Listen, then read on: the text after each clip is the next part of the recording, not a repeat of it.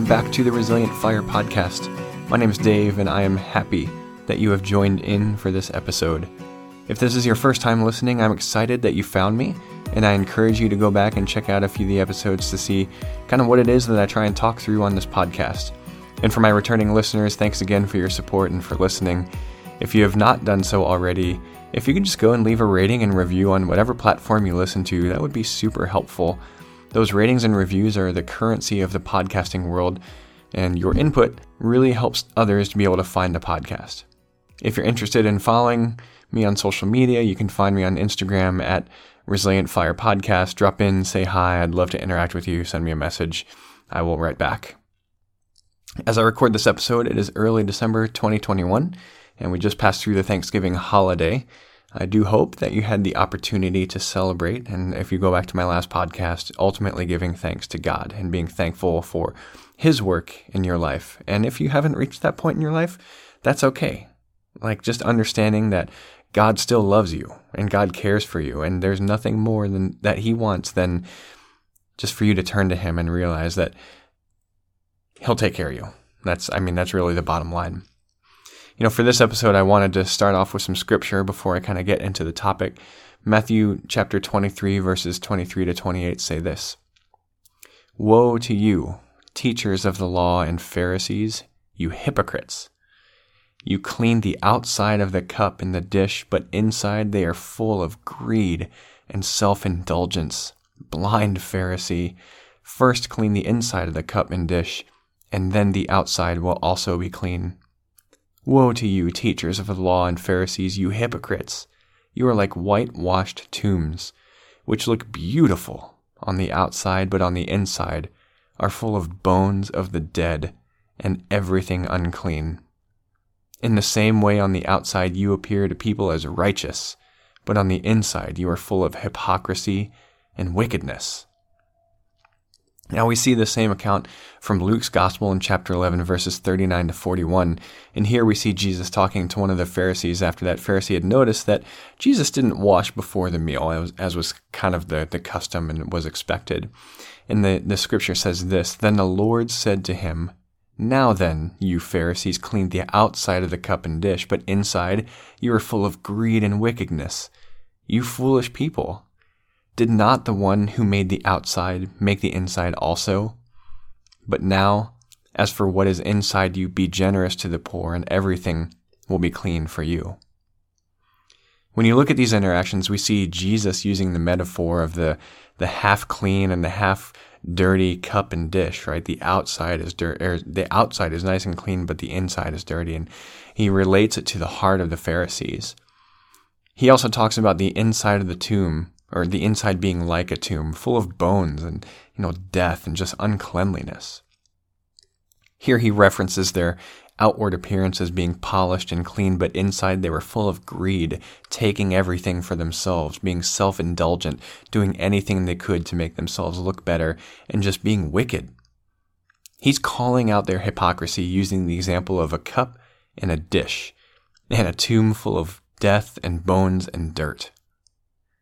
So, what does this have to do with survivally sort of stuff that I like to kind of frame everything in? Well, long, long time ago, when I when I first came into this job, one of the basic pieces of equipment we were issued way back when was the simple and humble and multifunctional aluminum canteen cup.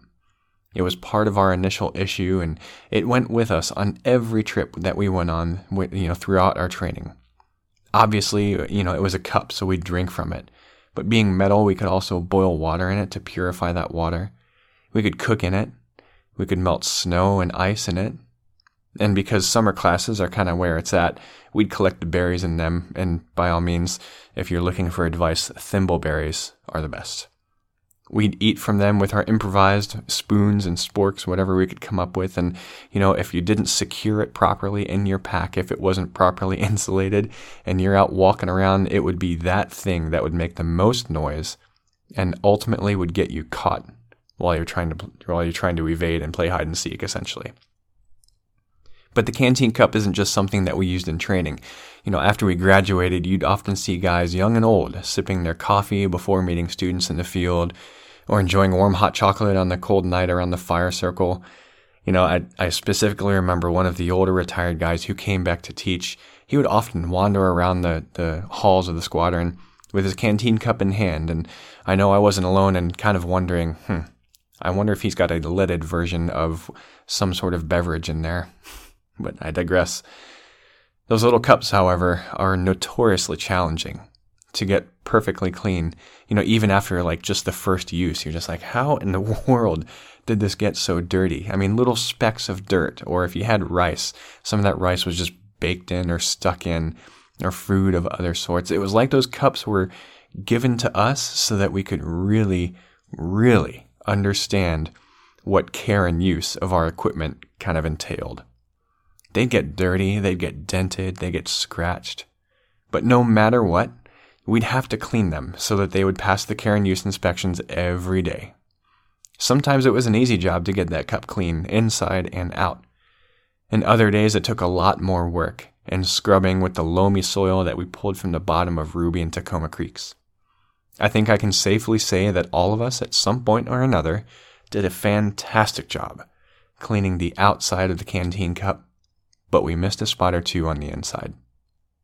So whether that turned into an unsat for the day for care and use or having to do push-ups or some other sort of field shenanigans, there was a price to pay. The standard was to clean the inside and the outside of the cup. That was it.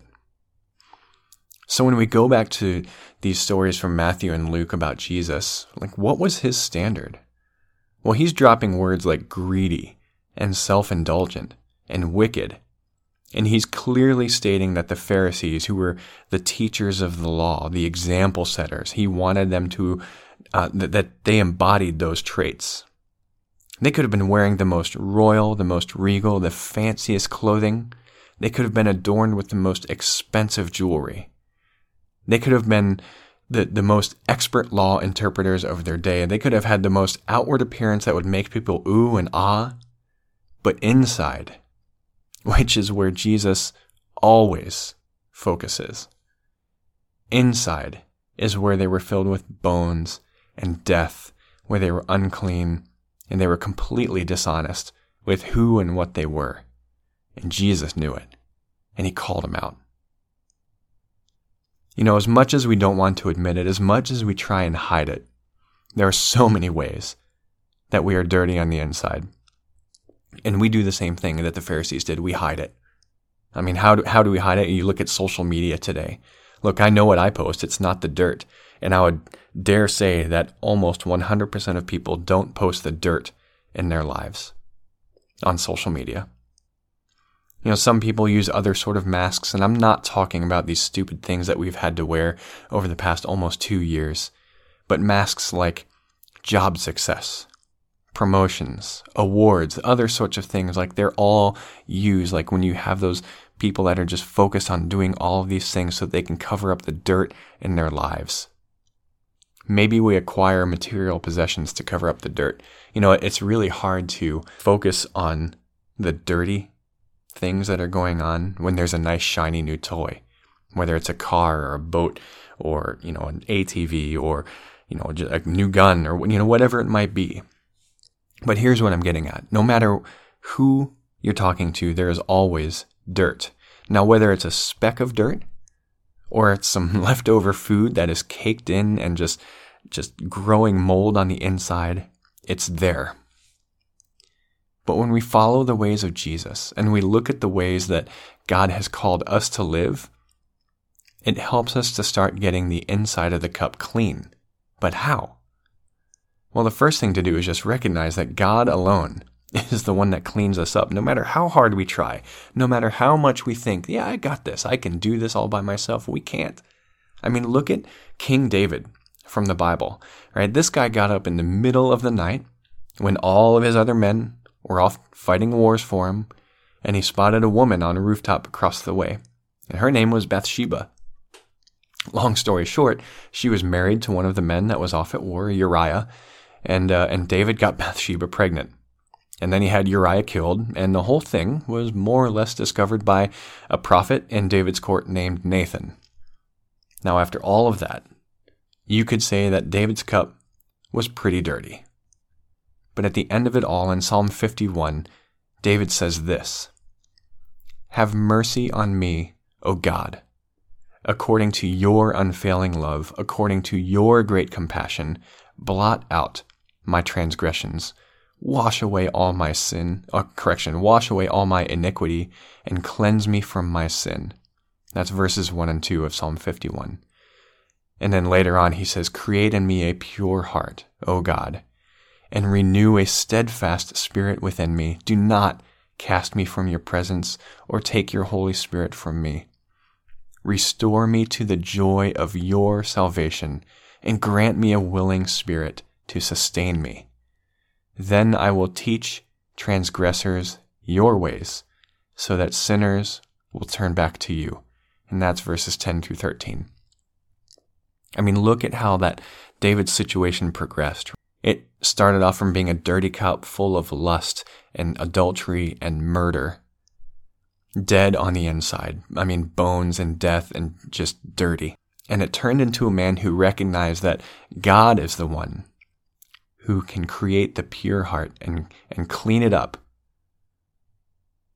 and, and make this man be someone that essentially wants to pay it forward right? He wants to get other sinners. He says, I will teach transgressor, transgressors your way so that sinners will turn back to you. Like he wants to take this grace that God has given him and he wants to use it as an example and say, look, we all live in sin. Turn to God. He'll clean you up. Man, that's the outcome of this pure heart that we're talking about. If we take it one step further, when Jesus is giving his Sermon on the Mount in the New Testament, he says, Blessed are the pure in heart, for they shall see God. That's Matthew chapter 5, verse 8. I don't know about you, but if you're pure in heart and you get to see God, that's really, really encouraging. As we enter this Christmas season, I think it's a good time as any to examine our hearts and, and just honestly evaluate. Would Jesus say that our hearts are full of greed or self indulgence or wickedness? Or are our hearts pure? Or are they at least trending pure? Look, n- none of us are going to have a perfectly clean heart. And if you would have asked me 21 years ago, I probably would have said that none of us could have a perfectly clean canteen cup. The more we used it, the more dirty and dented and scratched that cup becomes. The more we live, the more likely we are to have things that can leave our hearts in the same condition, dirty and dented and scratched up. But the solution is there just like it was for David. Acknowledge the one who can clean our hearts, turn to him so that he can give us the steadfast spirit that we need, and allow that work that he does in us to flow into others so that they too can turn to him. When I go back to the canteen cup and think about it, there's one detail that I haven't talked about yet. That simple canteen cup is something that anybody in my career field understands the importance of, and this is why it's often given at retirements. The cup at that point is highly polished. It's no longer the matte aluminum that we are used to. It's no longer dented or scratched or dirty or anything like that. It's shiny and it reflects the light that shines on it almost like a mirror. Sometimes it's engraved to honor the career and service of the person that it's being given to, kind of telling the story of that individual who receives it. When we allow God to work on us, we too can become highly polished. He smooths out the dents, He cleans out the crevices, He buffs out the scratches, and when He pours His light into us, we reflect that light into the people and the communities around us when we have that sort of story, just like the one that is engraved on that polished cup at the retirement ceremony. It's one that others can look to and learn so that they too can turn back to Him. I hope y'all have a Merry Christmas. Thanks for listening. We'll talk to you in a couple weeks.